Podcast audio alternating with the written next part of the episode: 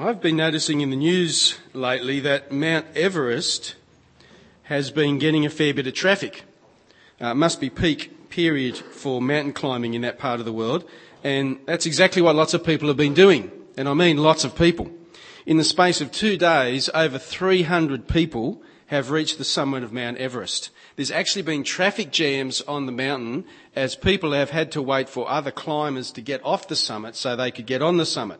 One particular surfer, nicknamed Super Surfer, has gotten to the summit for his record nineteenth time, and there's another bloke who actually reached the summit twice in two days. There's so many people climbing the mountain that every now and then they've actually got to have special teams go up and remove all the trash that people have been leaving behind. Uh, stuff like ropes and tents and ladders and food cans, even the occasional dead body that people have been climbing by on the way up. So because it's peak season in the mountain climbing business, it's appropriate that this morning uh, we have reached one of the highest peaks in the Old Testament. And by that, I mean that today we have reached some of the most profound, some of the most important statements in the entire Old Testament. And look, I don't want you to misunderstand me at this point. Everything in the Old Testament is terrific. It's all God's word. Each and every passage has something to say to us. And yet every now and then, you do hit a part of the Old Testament that sort of towers above all the other surrounding sections of the Old Testament. So imagine with me that the Old Testament is a mountain range and the whole thing is spectacular. Everything is awesome. Everywhere you look, it is stunning in its own right. And yet every now and then you do get one particular mountain peak that stands out above the rest. Uh, that's the Old Testament. Everywhere you look, it's great stuff. And yet every now and then, there's a particular passage which really does dominate the landscape. Genesis chapter twelve is a chapter like that. In Genesis chapter twelve, God promises Abraham that he will form a people and that people will be his own people that he will bless and put in their own special land. Now those promises change everything in the Old Testament. Just about everything that happens in the Old Testament after Genesis twelve, it's driven by that chapter. It is a very high peak in the Old Testament. God's promises to King David in First Samuel chapter seven, that's another high peak along the way. Uh, that's the chapter where God promises that one of David's descendants will be the ruler of God's people forever. And again, that's a chapter that changes everything. Again, it's a promise that tends to shape everything that then follows in the Old Testament. And I want to suggest to you this morning that Jeremiah thirty-one is right up there with those other mountains. We have reached a passage that again changes everything for the rest of the Bible. We have reached a passage where God again promises something so phenomenal that nothing is ever the same again. Heck, we're not the same because of this chapter. Let me show you what I mean by this morning thinking about Jeremiah thirty-one in the context of the entire Bible. Uh, next week, we're actually going to come back and look at exactly this passage again, but we're going to look at it up close and personal and take in some of the nice details about it. This morning, I actually do want to sort of step back and take in the panorama of the entire Old Testament so as to better see why this passage is such a high peak. So in order to do that, I want you to put your finger, keep your finger or a piece of paper or the bulletin or something, keep something in Jeremiah thirty-one. We're going to get back to it pretty soon. But firstly, skip back with me to Genesis chapter six. Genesis chapter six, where a very serious heart problem is described. Genesis chapter six. It's not hard to find because the first thing you want to, you notice about a verse like this is that it's only a few pages in from the start of the Bible. Genesis chapter six. I'm sure, as many of you know, the very start of the Bible, it's all about God making a good and perfect world. It's a world where humanity is at the very pinnacle of creation. Humanity made in God's image. Humanity made to rule the world under God's leadership. Sadly, what happens very quickly in Genesis is that living under God's leadership is not something that humanity really wants to do. So when it comes to the ultimate test in the Garden of Eden, Adam and Eve say they'd rather decide good and evil for themselves. God, could you please butt out? Uh, we'll take it on our own. And from that point on, mankind chooses to go their own way without God. And Genesis chapter six verse five sums it up as a heart problem. The Lord saw how great man's wickedness on the earth had become, and that every inclination of the thoughts of his heart was only evil all the time. The Lord was grieved that he had man, made man on the earth, and his heart was filled with pain. Now that is a damning verse. It's hard to fit any more negatives into that verse than are already there. Every inclination of his heart, every inclination, only evil, all the time. And so it's not that it's not that humanity is incapable of doing good, it's just that from the heart humanity doesn't want to. It's not that humanity is incapable of doing good, we're, we're just not inclined to, we're not prepared to. And so notice the tragic twist in the verse, that humanity's heart is so filled with evil that God's heart is in turn filled with pain. Well, the next big development in the Old Testament is, as we noticed, Genesis twelve at Mountain Peak, where God decides to start again by making some promises to Abraham. And we're meant to see it as starting again, because instead of Adam and Eve living under God's leadership in the Garden of Eden, God now starts again with Abraham's descendants, the nation of Israel, living under his leadership in the Promised Land. It's a restarting of stuff. Hey, who knows, maybe maybe things will be better this time round. In fact, so as to try and ensure that things are better this time round, God in fact gives Israel, Abraham's descendants, a very strong warning about their heart. So let's jump forward now and pick the story up in Deuteronomy twenty-nine. Skip a few chapters, cross to the right, Deuteronomy chapter twenty-nine. This is where the descendants of Abraham are about to cross the, the River Jordan and get into the Promised Land, the land that God had promised they could have. But before they go, their leader Moses has a bit of a word of advice for them.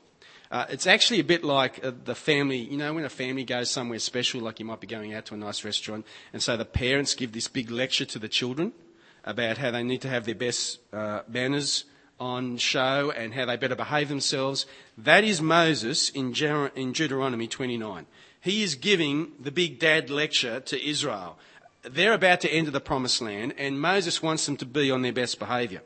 Let's pick it up in Jeremiah twenty-nine, verse eighteen. You'll never guess what he wants to talk about. Make sure there is no man or woman, clan or tribe among you today whose heart turns away from the Lord our God, to go and worship the gods of those nations. Make sure there is no bitter root among you that produces such bitter poison. Now, I want you to understand that what Moses is effectively saying there is, don't make the same mistake as Adam and Eve. Because remember, when God put Adam and Eve in their special place, the hearts of their descendants, remember from Genesis, the hearts of the inclination of their hearts was only evil all the time. And Moses is now saying to Israel, look, when you get into your special place, don't you turn your heart away.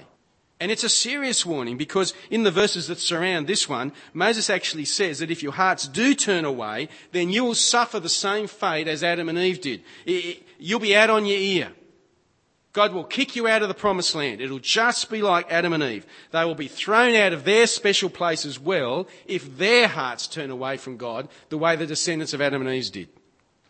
Now, I hope I'm not spoiling the story too much for you when I tell you that uh, everything Moses warned about sadly comes true. And and in many ways, it's not a perfect fit, but in many ways that that picture isn't a bad depiction of what happens in the Old Testament. That after two Samuel chapter seven, the horizon just sort of goes downward all the time, as Israel do continually turn away from God. And they are eventually thrown out of the Promised Land. And it is all about a heart problem.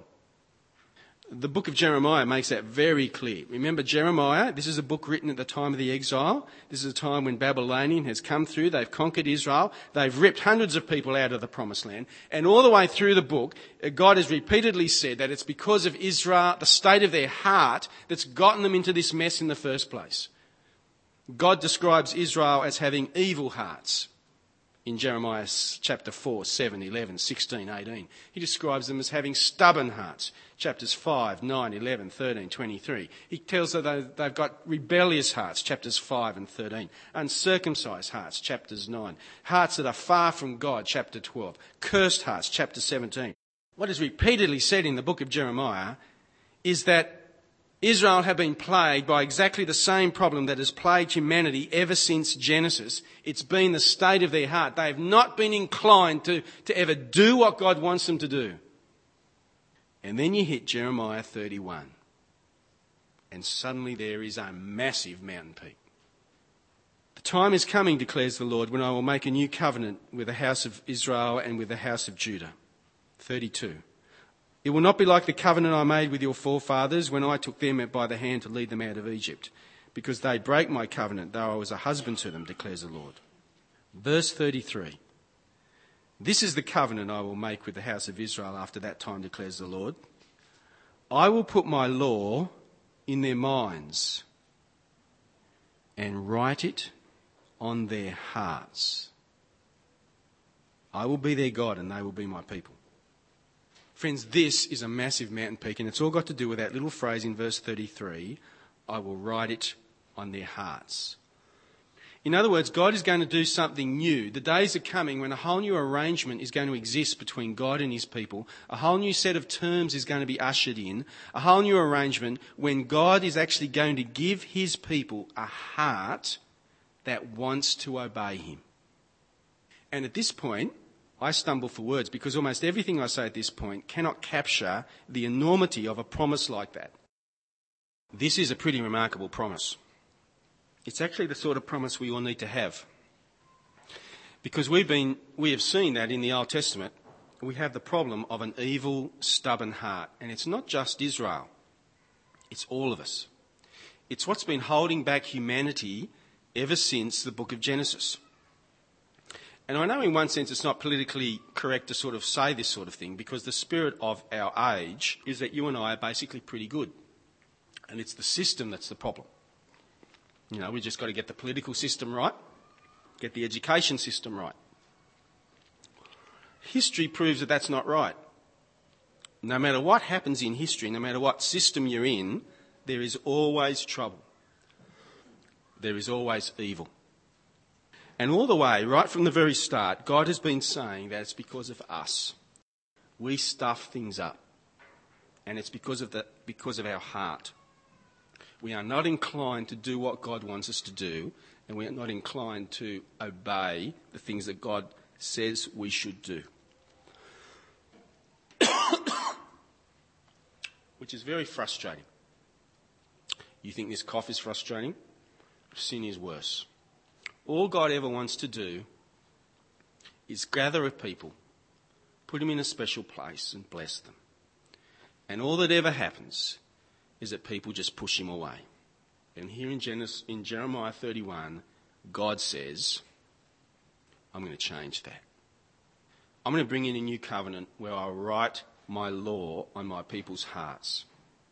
I will gather a people who actually want to do the right thing. I will gather a people who obey me, not because they have to, but because they want to.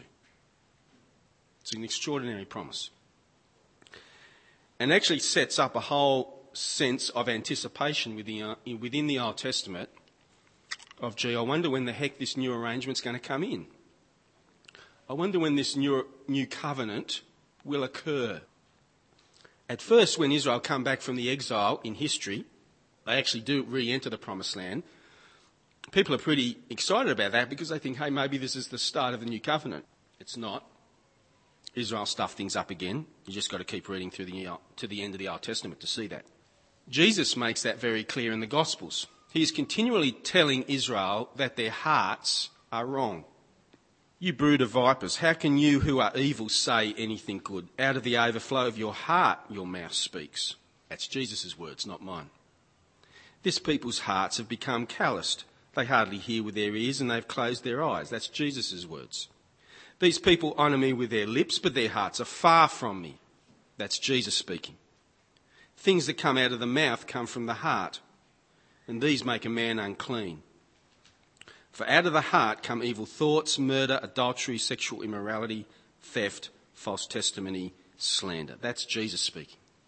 And time and time and time again throughout the Gospels, Jesus reaffirms that the problem with Israel, the problem with you, the problem with me, the problem with us all, it's our heart.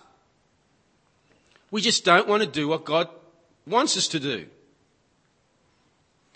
And it just feeds the anticipation. Boy, when's this new covenant going to come in?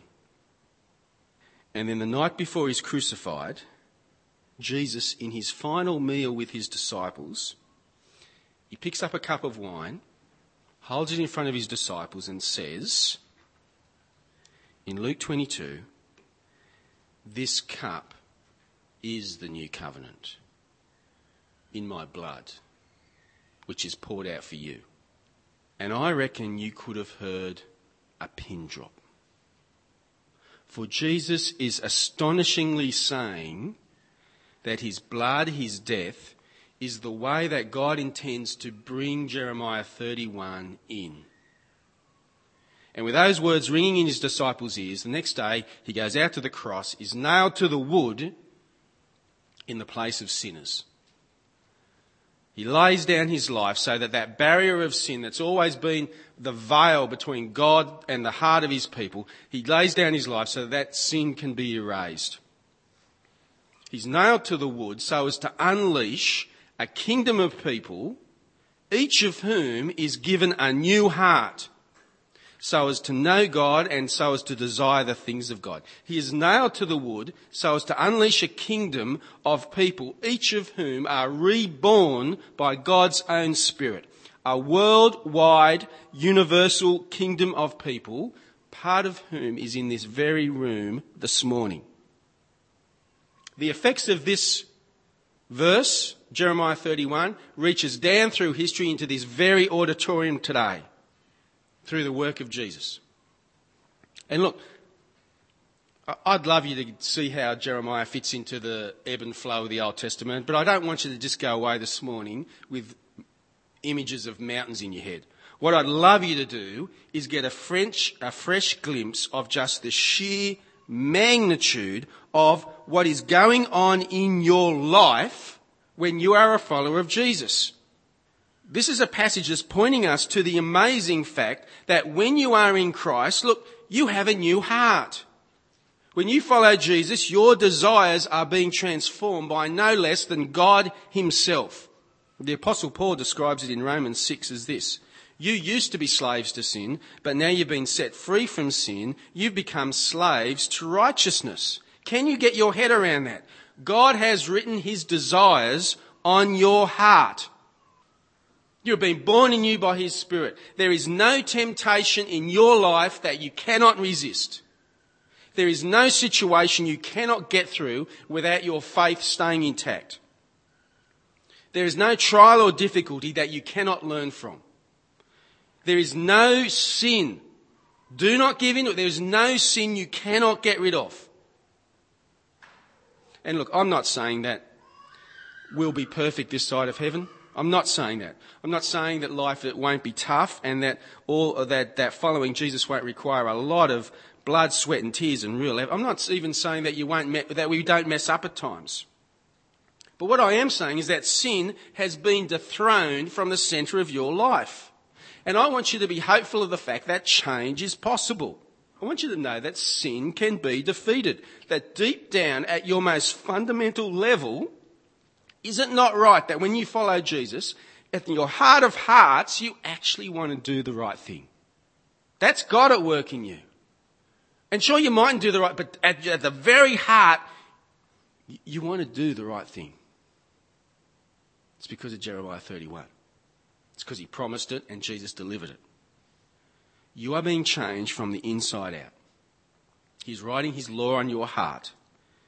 He's given you his Spirit so that you will love him with all your heart and with all your soul. You are being changed into the person you are always meant to be. It's sort of weird, you know, scientists in America, they're using M R I machines to study people's brains, so as to figure out what happens when we lie to each other. Sort of like a giant-sized lie detector. Uh, and they're sort of figuring out which parts of the brain light up when you either tell the truth or tell a lie. The funny thing is, it shows that lying is much harder work than honesty. You need seven brain areas working at once to tell a lie. You only need four to tell the truth. Which in a fundamental sort of way, I'm thinking, actually points out the obvious, that we were originally designed just to be honest. We were originally designed for integrity. And yet how easy is it to not tell the truth? And ever since Genesis, God has been saying, it's because you got a heart problem. And Jeremiah says, I'm going to fix that. And with Jesus, God does. And when you are in Christ, you are not broken anymore. Because of the new covenant in Jesus' blood, God has put in your, put his law in your mind and written it in your heart. He is your God. You are his people. He is changing you. So expect more of yourself. I'll pray. Father, thank you for this extraordinary promise in Jeremiah and for its amazing fulfillment in Jesus' death on our behalf. Thank you that because of Jesus' death on the cross, you just you, you not only give us a fresh start by forgiving us, you actually give us a fresh heart by giving us your Holy Spirit. Father, thank you. And help us to be filled with the excitement and the resolve that comes from knowing that you, the God of all the universe, is at work in us, writing your desires into our very hearts. Father, we're sorry that we don't resist sin more than we do at times. Father, we're sorry that we give into temptation far more quickly than we should. Thank you that you are at work in us. Help us to press on and be the people that you have called us and empowered us to be. Amen.